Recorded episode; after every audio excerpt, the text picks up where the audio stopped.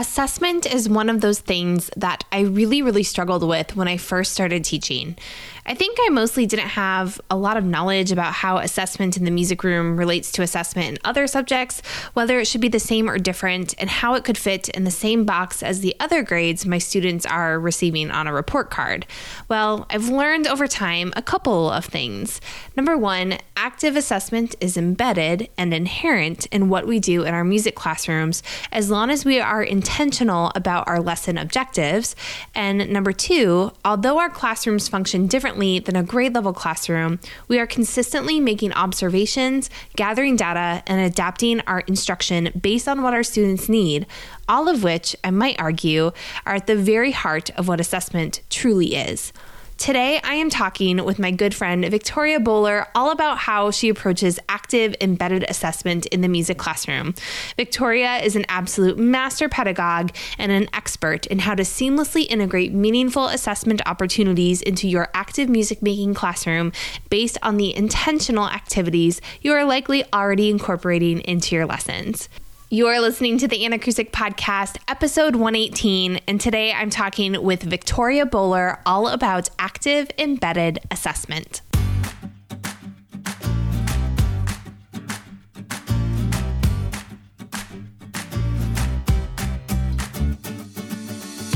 Hi, I'm Ann Molesky, and I've helped music teachers just like you get more intentional in their classrooms through my trainings, curriculum, and tips shared on this podcast. The truth is, teaching music is hard.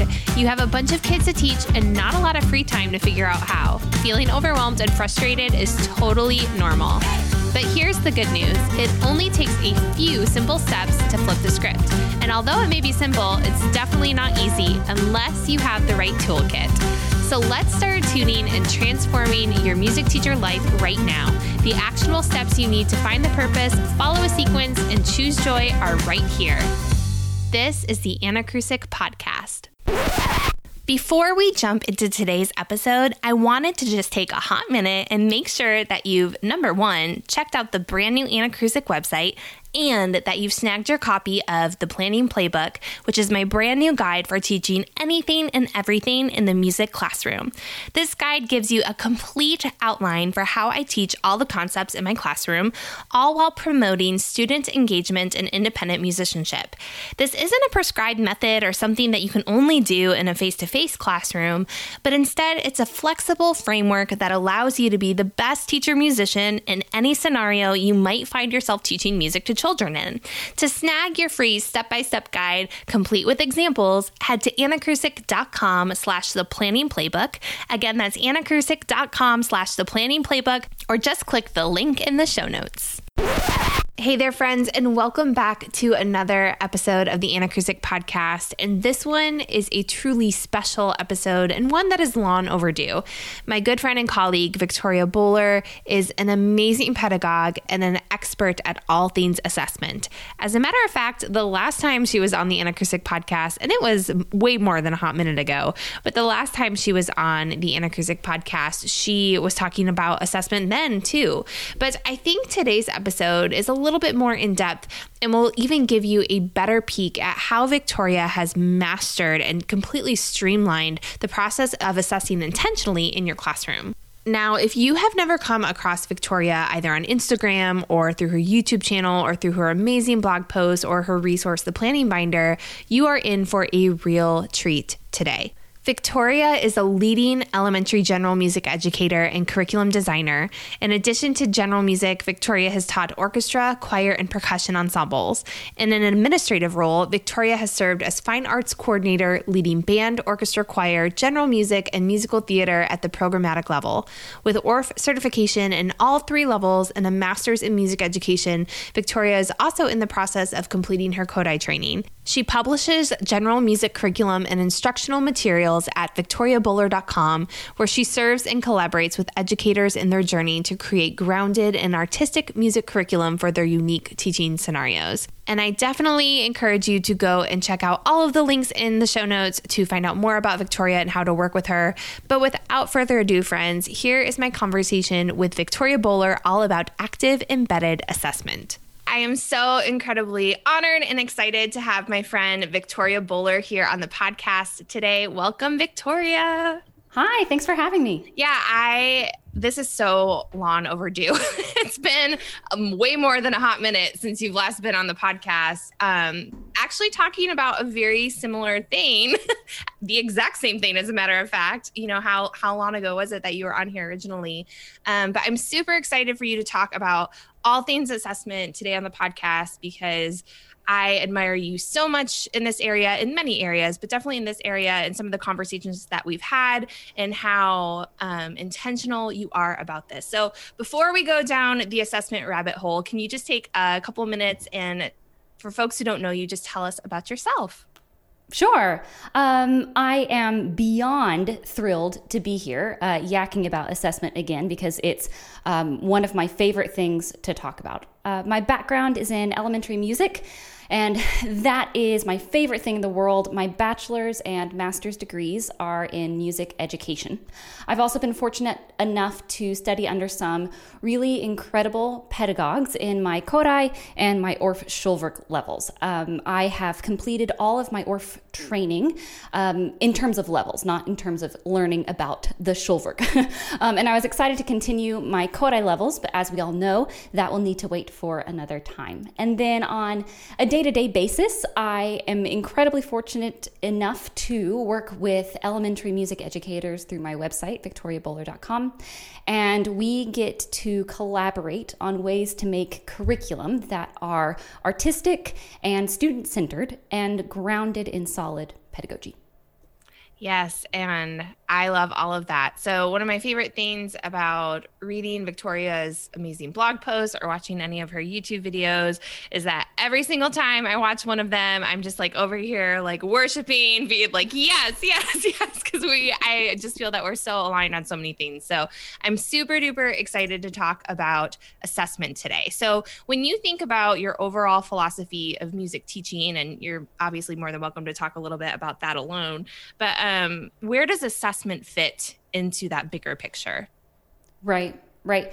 Um, assessment is the core of everything we do as educators. And we don't always think about it in those terms, but if we were to invite students to let's say we're going to play the game to Bee Bee Bumblebee and we say, "Okay, here's how to play the game. Okay, go." And then we cover our eyes and we go la la la la la I can't hear you I can't see you la la la la la right? We would be really bad music teachers on a number of levels. The reason that we keep our eyes open we keep our ears open and that we don't speak with the students as they are playing the game speaking the rhyme is that we want to be able to see what they are doing and we want to be able to hear what they are doing. And depending on what we see and what we hear, that absolutely tells us the next step. So maybe the next step is we're going to play the game again. Maybe the next step is we're going to play it um, on body percussion. Maybe the next step is we're going to move it to uh, unpitched percussion, and then we'll move it to pitched percussion, and then we'll add a movement idea, etc., etc. So, assessment is the core of everything we do as music teachers because it's how we know what students need from us next. It's not extraneous to good teaching, it's embedded in good teaching. It's not something that happens right before report cards are due, it's ongoing and it's active and it's embedded. Yeah, and I love that you say that because for so long for me personally, especially in those early years of teaching, I felt like assessment was something that I had to plan separately. It was like, okay, I have this whole concept sequence, I have this whole series of lesson plans, or even just a lesson plan. And it's like, mm-hmm. well, if I'm going to take a grade, what does that look like? Right. And and thinking about it very separate from whatever my behavioral objective was for the day, whatever my learning target was for the day, like any of that stuff. Whereas I've come to realize as you exactly just said, that it is 100% embedded in what we do on a consistent basis all the time. Right, right. So the activity is the assessment, and the activity is the behavioral objective, right? These are all the same things that serve different functions. But at its core, this is what we're talking about when we talk about teaching elementary general music. The objective is the assessment, the assessment is the activity. Awesome. So you kind of already answered this, but go into a little bit more detail about how you do assess on a regular basis, like what that looks like beyond just kind of keeping your eyes and ears open all the time. Yeah, yeah. And this is the biggest thing that when I talk to colleagues about assessment, the biggest thing that comes up is I don't have time to assess and I have too many students to assess. Mm. And so if that is, I mean, that's a perspective I don't know about you, Anne. I've had that perspective before. Oh, yeah. Like I don't have time and I have too many students, right? So if that's where if that's where you are listening to this, um, I first want to just acknowledge it is really tricky to find answers to some of these questions, mm-hmm. um, and it can feel super overwhelming, and it can feel like um, just a huge daunting task to to even have someone um, suggest that you should be assessing all of your students on a weekly basis. That idea can be so overwhelming to us because we have limited class time and we have a lot of kids. And so I guess the the first thing that I want to say before we jump in is is just an acknowledgement of of the overwhelm that can come with this topic. It doesn't need to be overwhelming, but I think the way that we were taught to think about assessment makes it really hairy and really time consuming in ways that it doesn't need to be. So,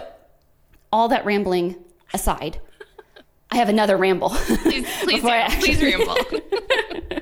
uh, before I actually answer your real question. Um, before I jump into this, I do need to make a distinction between what we think about when we think about assessments versus grades. And this is a huge distinction, and this is where we get caught up. Assessments are how we know what students need from us next. Grades are an evaluation of student learning that we get to put on a report card and send to our administration. Grades are the things we care about the least. Assessments are the things we care about every single moment of every single class. And, and there are ways, again, to get really intentional about that. So I want to make a distinction here. We have grades for our administrators, but we have assessments for us. And when we're assessing, we are assessing the strength of our teaching and the strength of our curriculum and the strength of our classroom environment and the strength of the social interactions students are having. So that's that's the key distinction. I'm going to talk about assessment a lot. Um, but it's not assessment in a way that is punitive. It's assessment right. in a way that moves learning forward. Right. That's my huge caveat. No, I um, love that. I, I love that. Sorry, go ahead. No, no, no, you go. You go. No, because um I was just thinking to myself, okay, so like how do you assess on a regular basis? Does that mean that everything requires an assessment that you do in your classroom? And the answer is yes, but not everything requires a grade, right? Perfect. Yes. Yes, absolutely. So there are things that we care about in each lesson. Um, for most of us, that means at least one behavioral objective. For a lot of us, there are two big things that we really care about in the lesson. So, a major behavioral objective and a minor behavioral objective. When we write, when we write those things, those things that we want students to do, we are writing something that we want to see or something that we want to hear from students. And so when we actually implement that game, let's go back to Bee Bee Bumblebee, there's a specific reason that we chose Bee Bee Bumblebee. And if we don't know the reason, then that's the first step, right? Like, why did you choose this really fun activity? Mm-hmm. Um, if the answer is just because it's fun, that's totally fine.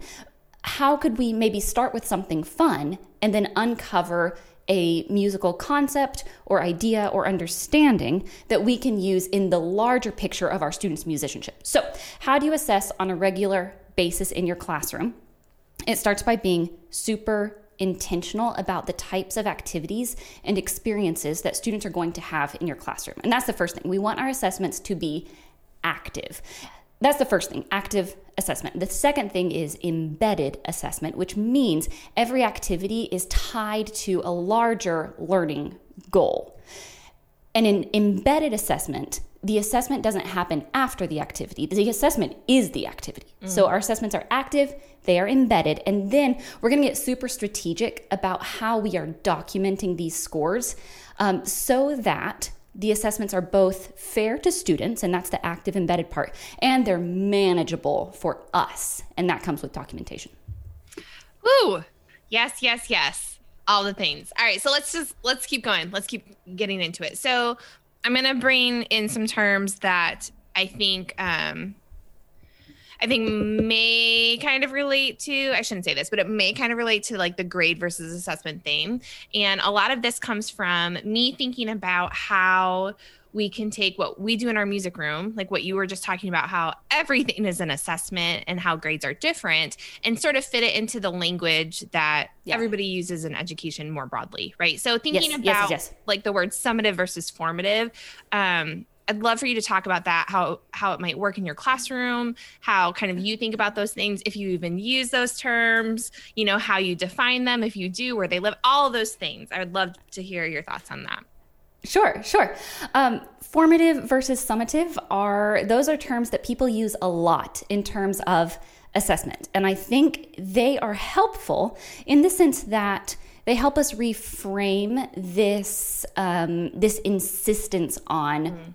Hard grades. Mm-hmm. You know, I think they are unhelpful in that um, it's possible that when we spend all of our time talking about formative versus uh, summative assessments, we kind of miss the point. Mm. Um, with summative assessments, the idea, or with maybe just with our current view of assessments, it's like, I teach you, I teach you, I teach you, I teach you, I teach you, I teach you, I teach you, I teach you, you take an assessment to see what you know. Mm-hmm. And that's when when researchers who have spent a lot of time on this, um, when they look at how students learn best, they find that this linear view of assessment is actually not that helpful because at the end of the summative assessment, at the punctuation of your uh, your unit, whatever that unit is, if you add a punctuation, a period at the very end, what happens to the student who hasn't gotten it yet? It's too late. It's too late to do anything to help that student move forward. The report cards are printed, um, they've gone home, and and it's it's over, right? It's summative. What researchers have found when they look at student learning is our assessments function much better when they are circular. So instead of I teach you, I teach you, I teach you, I teach you, I teach you, I teach you, you take an assessment, it is you give me feedback, I design a learning experience. You give me feedback, mm. I design a learning experience. You give me feedback, I design a learning experience. And it spirals from kindergarten through fifth grade. There's never a point when we are done talking about musicianship in any of these areas you know so i don't i don't i don't think about assessment in terms of formative versus summative um, because i'm thinking about what will drive learning forward, mm. not what will encapsulate student achievement with a number. Does that does that make sense? Yeah, hundred percent. I, I just as you were talking um, about this, it was making me think about you know how our music classrooms and hopefully how you know all really good teachers. I think whether they teach music or not are approaching their classrooms the way that you just you just shared, where you design an experience and you get feedback and everything's informing everything else, as opposed to kind of this, you know, the the Freire model of banking education, you know, from the pedagogy of the oppressed, where it's like you deposit the things and then they kids file and store it and they can regurgitate it when the time yes. comes, right? Which is like sadly enough, what I remember from every formal education experience I've ever had, you know, save mm-hmm. music class. Um, and so I think it's interesting to think about how our curriculum functions because you know as you said our assessments are embedded in our curriculum and those objectives and everything else. And if we're constantly talking about this beautifully spiraled curriculum that's always informing what's happening next and it's cumulative and all of the things it only makes sense that there is not an endpoint with assessment. It only makes sense that the assessment since it's embedded is part of that active music making experience that's going to keep informing what's happening next indefinitely. So i love yes. love that that's awesome. Yes. Yeah, yeah, yeah. And and then to piggyback and clarify um, something that I said earlier, it's not that you you can't have a punctuation mm. Mm. at the end of a unit, you know. And it's it's so for example, like if you wanted to use all of the rhythmic and melodic and form and texture and expression, all of these things that students are working on, and ask them to use that knowledge in a composition. Mm. That composition would be such a beautiful way to wrap up um, a learning period on a certain set of ideas, you know. And if you want to go even um, further than that and have students talk about how this music relates to their lives, how this music relates to their past experiences, all of these things can add really beautiful closure. Mm. But they, but I don't know, Anne. Um, when when we do assessments well, the summative assessment isn't going to tell us anything that we don't already know. Yeah you know and and that's what researchers who look at at learning that's what they have arrived at. The the summative assessment is nice and it can give us some information but if we're doing assessments well it's not going to surprise us at the end. We're not waiting to see what students know until the very very very end of the unit. Yeah absolutely. Because um you know if you think about like qualitative data versus quantitative data right? So the way that i think about it and maybe it's not a good parallel at all, but this is how my brain works. so if you think about, you know, summative, if you're thinking about, um, excuse me, formative assessment rather, that's all the observations that we're doing all the time that you're talking about. And then if you need to do something to turn it into numbers to create a grade, which you do, like you said, there there is an opportunity since part of our concept sequencing, since part of our learning sequence framework is thinking about sharing right mm-hmm. and and coming up with some sort of product in the sense that it can be shared that's where your opportunity is if you do need to do a summative assessment if you do need to create you know one two three four or a smiley face or a sad face or that's sad to say sad face. What I'm trying to say? you know yeah, I do. I do. Say like something that is like saying, okay, the kids got it, or they don't, or they need more help. So, yeah. Yes, yes. Okay, and and this brings up something else. Um, we can weave in these um, we have we have different types of data. We have quantitative, we have qualitative, and those are terms that you just used. I went a long time and not knowing the difference between those two. So, oh, same quantitative. Yeah, okay. same. Yeah, please um, continue.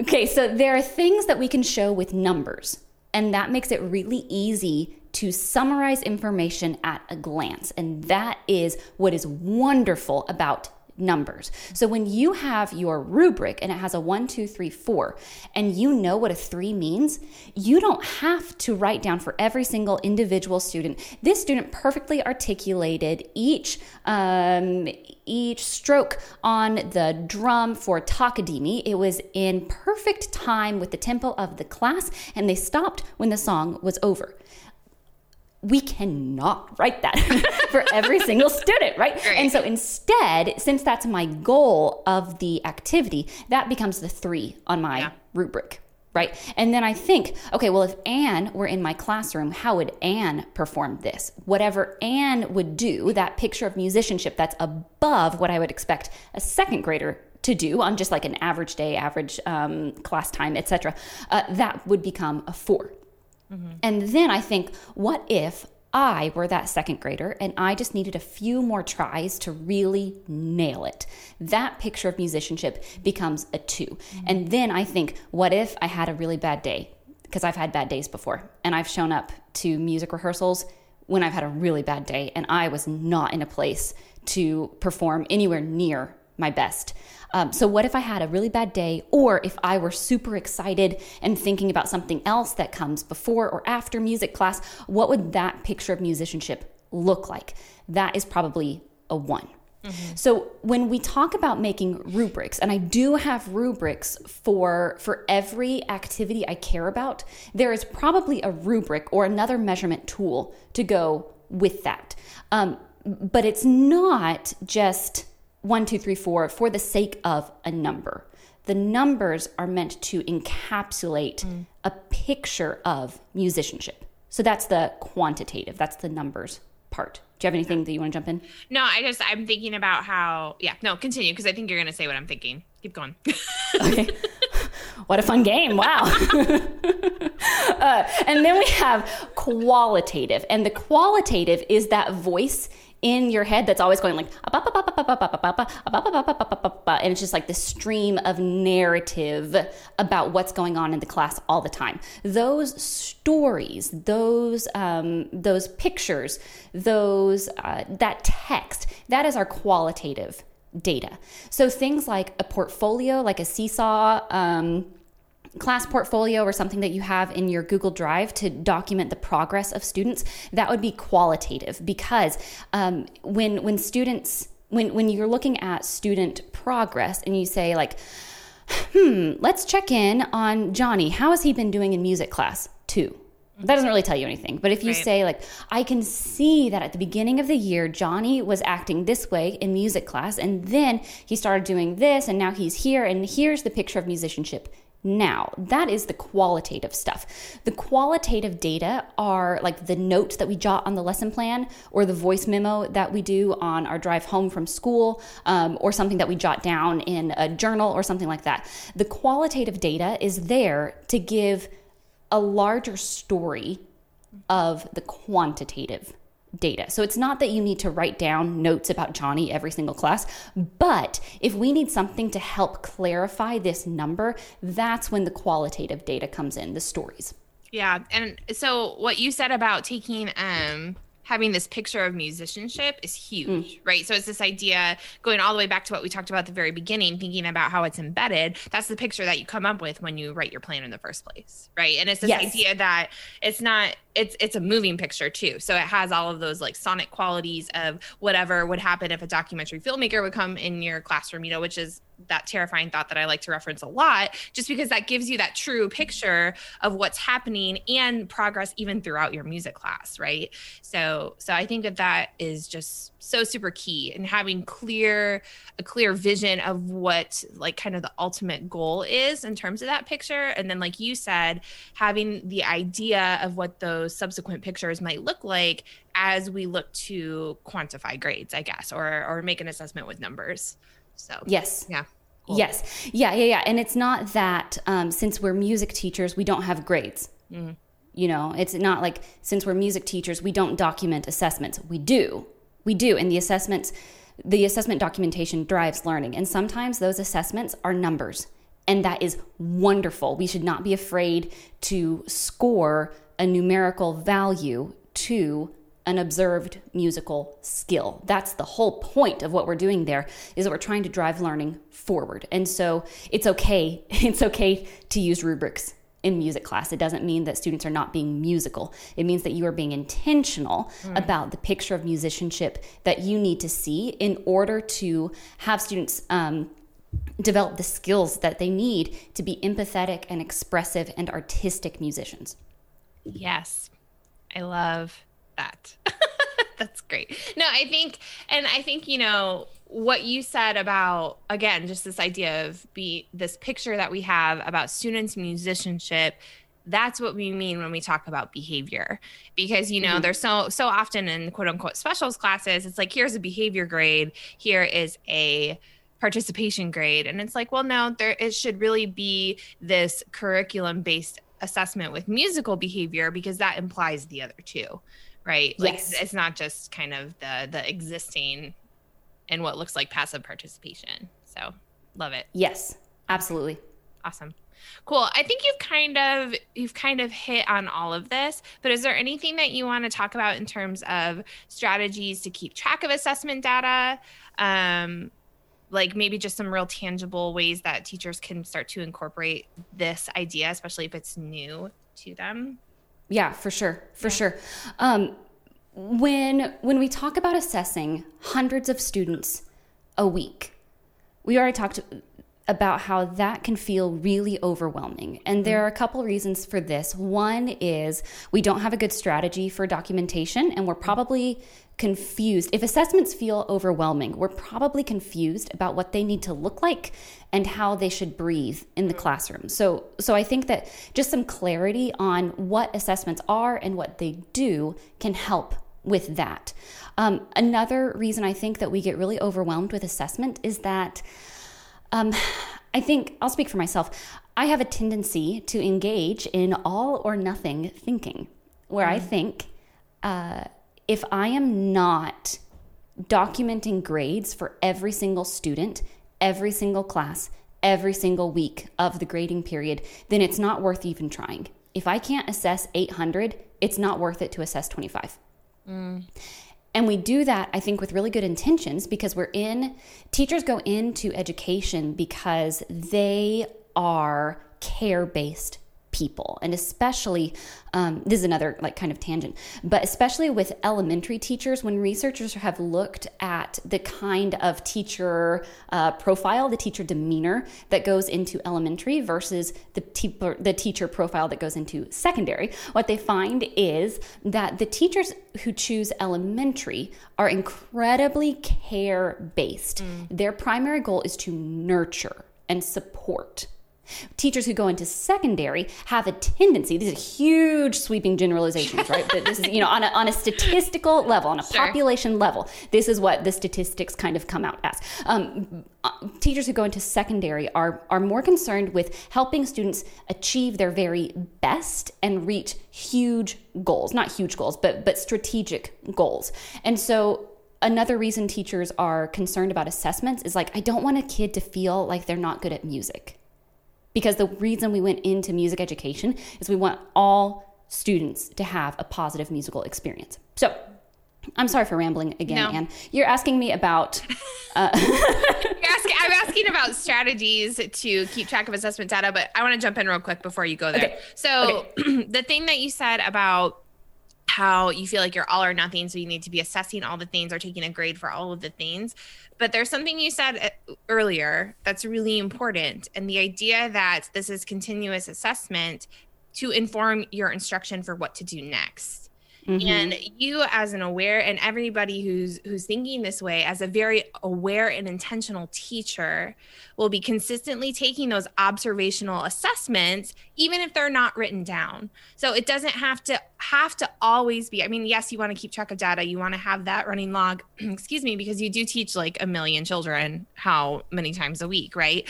But at the same time as you're taking those observational assessments, as you're doing that voice memo, as you're starting to gather that type of data and thinking about planning your lesson for next week, that is still assessment. And I think that mm-hmm. that's a mm-hmm. really important important point because for a long time I thought I'm not doing assessment because I'm not taking grades because I wasn't required to give give grades in um, one of my my past teaching positions and so I was just like well I'm not taking grades, but I know I'm doing good stuff. And I had the proof in like a Seesaw portfolio. I had the proof in what my kids could do and the types of things that they could create and the types of things that they were actively doing in my classroom. So I think that that's, we're, we keep kind of going back to this grade versus assessment distinction, which you brought up right at the beginning. And I think that it's a really, really important one for people to think about, even as we're talking about keeping track of data. Yes, Yes, absolutely. Absolutely. If you don't document it, you're still assessing. We want to move towards yes. documenting things. But it doesn't mean that if listen, and where where we start is where we start. And so exactly. if we feel overwhelmed, right? And so if we feel overwhelmed and the first thing to do is to get clarity on picture of musicianship, then that's where we start and that's valuable and whatever work you do towards intentional assessment is valuable and it's worth it. So if you are not assessing 800 students every class, every week, that's good because if you expect yourself to do that, that is a sure pathway to burnout. That's right. where burnout happens we engage in all or nothing thinking. I'm either the best teacher in the world and I have beautiful rubrics for every skill I care about, or I'm a terrible teacher because I never even assess. Mm. And the reality is, you are—we're somewhere in the middle. Yeah. You know? Yeah. You know? Often so, you are assessing, you're just maybe not writing it down yet. Right. Exactly. So yeah. exactly. Cool. Exactly. So I want us to move away from this all or nothing thinking where assessments are only valuable if we implement them on a huge, massive scale for every single student. You know, you are a good teacher no matter where you are in this assessment process. And I know you're a good teacher because you're concerned with moving forward. And that's what good education is. So, um, I I spent some time thinking about this in terms of where would I even start and kind of thinking back to where I was before I felt like I had a good system mm. and and the advice that I wish someone had given me. um, So, I I'm breaking this down into three levels. The first level of this choose your own adventure level would just be to plan an assessment and implement it. So for this, you would just need a lesson plan and a blank rubric. With this lesson plan and a blank rubric, you're going to choose your class that you're going to assess. You're not going to choose a grade level. You're not going to choose your whole school. You're going to pick one class, and it's going to be the class that you see tomorrow. Mm. And with this one class, you're going to pick one activity and look at it and say, why am I doing this activity? What is the outcome of this activity that I want to see? Even if you haven't done, and this is this is another thing. I was talking to a teacher about this, and she was like, I know backwards planning is a really good thing, but I'm not going to because, like, the book says that you know, uh, Etude 10 comes next, and I'm just going to do it, right? Like yeah. in recorder karate, this is the next thing, and I know we're doing it. So I don't need to backwards plan a unit because I have a method book, right? right? To which I say, fair enough, right? Like that's where that's where you're starting, and we can have that conversation another time. But for now, let's just get a handle on what students are doing in your classroom, right? And we'll right. have the conversation about planning another time, and it's all good. Right. Um, so you look at one thing that you're doing, and you say, how will I know if students have done it? That is your rubric. And so when it's time to implement tomorrow, you just take some time to observe with your rubric and see what's going on in your classroom. You don't write anything down, you just take time to observe.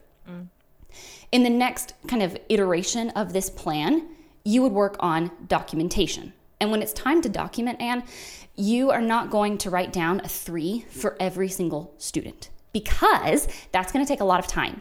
And um, in in a regular elementary lesson, you are up and down and all around, and you're moving and you're playing instruments and you're working in small groups, right? So you're not going to document a three for every student who achieves a three on the rubric because statistically, when we look at a, a population of you know 25 kids, I would expect maybe I would have five things to document. And what I'm documenting is students who score a two or a one or a four. Mm. And that is how you assess hundreds of students a week without it taking up class time. You're writing down things that matter. If a student is a three, I can leave it blank and I know the kid was a three. Mm. Because if I have to write down a three for every single student, I would be writing down a three 20 times, right? And then I would write down um, maybe a, a couple twos, maybe one and a four or, or whatever whatever it is um, so we can be strategic on how we are documenting our assessments so that they are manageable for us does that make sense yeah absolutely absolutely yeah because chances are pretty good chances are that if you're thinking about things this intentionally again half the work is is not just that's the wrong way to say it. if you're thinking about things this intentionally, though, things are going to fall into place, and the majority of your students are going to hit that three, which is which is where we want them, right? It's going to be right. those outliers that are mm-hmm. the two or the one or the four who who are the ones that we need to take that data about to say they need this type of differentiation or they need this type of extension or they need this type of thing to either enhance what they're already able to do really really well or help get them to where they really need to be. So yes. i love that. That's such a good idea. Yeah yeah. And and so then we're reframing like it's not how can i assess hundreds of students a week? And it's not even how can i document 25 grades a week? It's how can i find time to enter into a grade book five numbers. And when I have done this, because I timed it, Anne, because I wanted, I wanted to crack this code. How do we make assessments fair to our students and manageable for us? And I was like, why is this so darn hard? Right. And then I timed it. How long does it take in a class of 25 to document scores? Really, how long does it take? And it was less than a minute and a half when I mm. actually sit, sat down and timed it for a class. And then I think, well, do I have time? In my planning? Do I have a minute and a half in my planning? Yes, I do. Mm-hmm. Right. And that kind of demystified it. I'm not trying to find time to document hundreds and hundreds of scores. I'm trying to find a minute and a half to write down a couple twos and a one and a four and then someone who is absent. And that's all I need to do, you know? Yeah. And I'm thinking about how you said, you know, when you sit down to plan, a, a lot of that's happening happening too and the thing is is that that takes away some of the the mystery about what do i plan the next lesson Yes. Right? You have those Yes. scores for that lesson, that behavioral objective for the lesson that you just did, and you're thinking about what your behavioral objective needs to be for the next lesson. Well, there's a Mhm. lot of information there to tell you exactly what it needs to be. Yes, Yeah. I've I have two things to say just to like absolutely reiterate what you're saying. The Yeah. first is, do you remember sitting down at a blank cursor and being like, what should I teach tomorrow? Yeah. Oh gosh, what should I teach tomorrow? If we are planning and assessing this way, we never have to worry. We never have to wonder what we're going to teach tomorrow. We know exactly what to teach. And so then we're not just scrolling Pinterest for like fun activities because we're busy in music class, right? Like we're creating, we're composing, we're having fun, we're playing games, and it's intentional. And I know exactly what to do next class because I have these assessment scores Yeah. right the other thing is uh, in terms of i just want to give like a, maybe a little bit more clarity about why i'm not documenting every single three. Um, if i have like let's say in a class of 25 if i have like 10 students who are getting a 2 on that picture of musicianship that tells me i need to slow my roll. I'm getting too excited. We need to go back and review as a whole class right? So then i wouldn't be writing um, a 2 for 10 or 15 students because i can get a lot more information by looking at my lesson plan and saying this broke down here and putting a star next to where it broke down because I because in in that moment what I need to do is go back and talk to colleagues in the evening and say like why do you think this broke down? Let me tell you what happened. Or I need to say, oh, I know exactly what happened. I need to change the wording. Or I needed another layer between this mm-hmm. and this, right? And that's where we talk about qualitative, quantitative. It doesn't, in, in that moment, in that instance, if the majority of the class or a large portion of the class is getting a two, that tells me the problem is not with the student. It's definitely with me. Problem's not with the student, it's definitely with me. And so I can give myself some feedback there. And we're always we're always assessing ourselves when we're assessing our students. But in that kind of situation i wouldn't document a two for every student. I would just say like whole class review tomorrow. I need to go figure my stuff out. Bear with me kids. I will get it together for you. I promise you know. A hundred percent. Hundred million percent. And the thing is too is that even without like you said, you don't need to document all ten of the twos or whatever. It's like after the first three, you can kind of continue, you know, because you're probably not going through like one by one to write it down. Right. It's like a whole Yes, class yes. activity. And like you kind of start just noticing getting ready to write things down and it's like, wait, this isn't this isn't right. like we need to slow slow your roll as you as you said. So um yeah, I think that again, I think a lot of the mental hangup it comes between those observations and writing things down. So, so I think that that helps clarify things quite a bit. Mhm. Mhm. Yeah, and and there are lots more. There are lots of weeds that we can get into. There are lots of ways that assessments can be implemented. There are lots of strategies that we can use to get individual documentation for each student in one class. Right. Uh, and I don't think we have time to go into you know all of all of the things about that. Um, but there are ways there are ways to do assessments well that are musical and that are student centered and that still give us valuable data on how we can serve students moving forward. that was like the perfect little bow on this gift of a podcast episode, Victoria. I'm not saying that to be a brat. I'm being serious. That's like totally like that just sums it all up. Is there anything else that you want to share today about assessments, or would you like to just share with folks where they can find out more? Because they can find out lots and lots more from you if they would like to. Sure. Um, I love talking about elementary music. I could talk Anne's ear off about assessment specifically for a really long time. Um, if you want to uh, hang out with me and uh, talk my ear off about assessment and maybe go deeper into some of these really actionable um, real world teaching strategies. Um, I I've spent time thinking about two research questions. How can we make assessment fair to our students and manageable for us? Uh, if this is something that interests you, I have a course on active and embedded assessment in elementary general music, and you can find that at victoriaboler.com. Um, I think, and this episode is going to air on a Thursday, mm-hmm. and this course will be available on Friday. So if you're listening to this in real time, you can find it tomorrow. Um, in in addition to that, man, if you have something to say about assessment and you just want to like get it off your chest, like how much you hate it, how much you love it, right? Like how much your principal misunderstands the point, whatever, whatever it is. Um, you can find me on Instagram. I am at Victoria Boler, and you can shoot me an email. I'm victoria at victoriaboler.com. And I would love to hear your rants. I would love to hear your sob stories, people, or, or your triumphs, right? But I just know um, when I when I open, when I invite teachers to share, like any hangups they have about assessment. People have a lot of feelings about assessment, yeah. and they start by saying, Victoria, thanks for asking. I have a lot of feelings about yeah. this. and I'm I'm here I'm here for all of it. Or if you just want to um, say hi, hang out yeah. on Instagram, that's fine too. Yeah, if you are not following Victoria on Instagram, you need to ASAP because number one, she shares little nuggets like what she shared a lot of nuggets about today.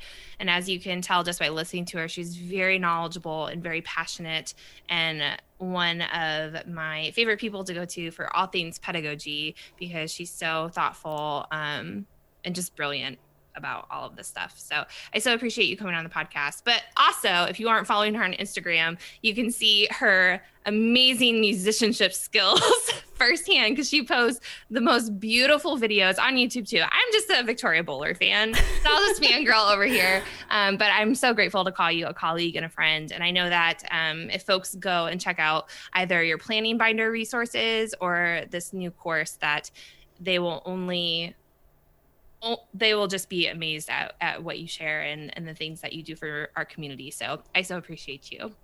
Oh, thank you, Anne. Thanks so much for um, taking the time to talk. Anytime, man. This is fun. We need to do it more. awesome. Thanks. Thanks. Thanks for spending this little pocket of your day with me. I know music teachers are super strapped for time, so be sure to check out all the resources on annakrusik.com for today's episode. Don't forget to click subscribe wherever you're listening to today's podcast so you don't miss an episode of TAP. That way, you'll be notified each and every week when a new episode's live. And if you want even more tips and tricks delivered to your inbox, like a little love note from me to you, make sure you sign up for the Anna Krusik newsletter and you'll be the first to know all the things. Also, if you are feeling today's episode, take a screenshot and tag me on Instagram and Facebook. And I'd love you forever if you take a hot minute and leave a review. See you next time.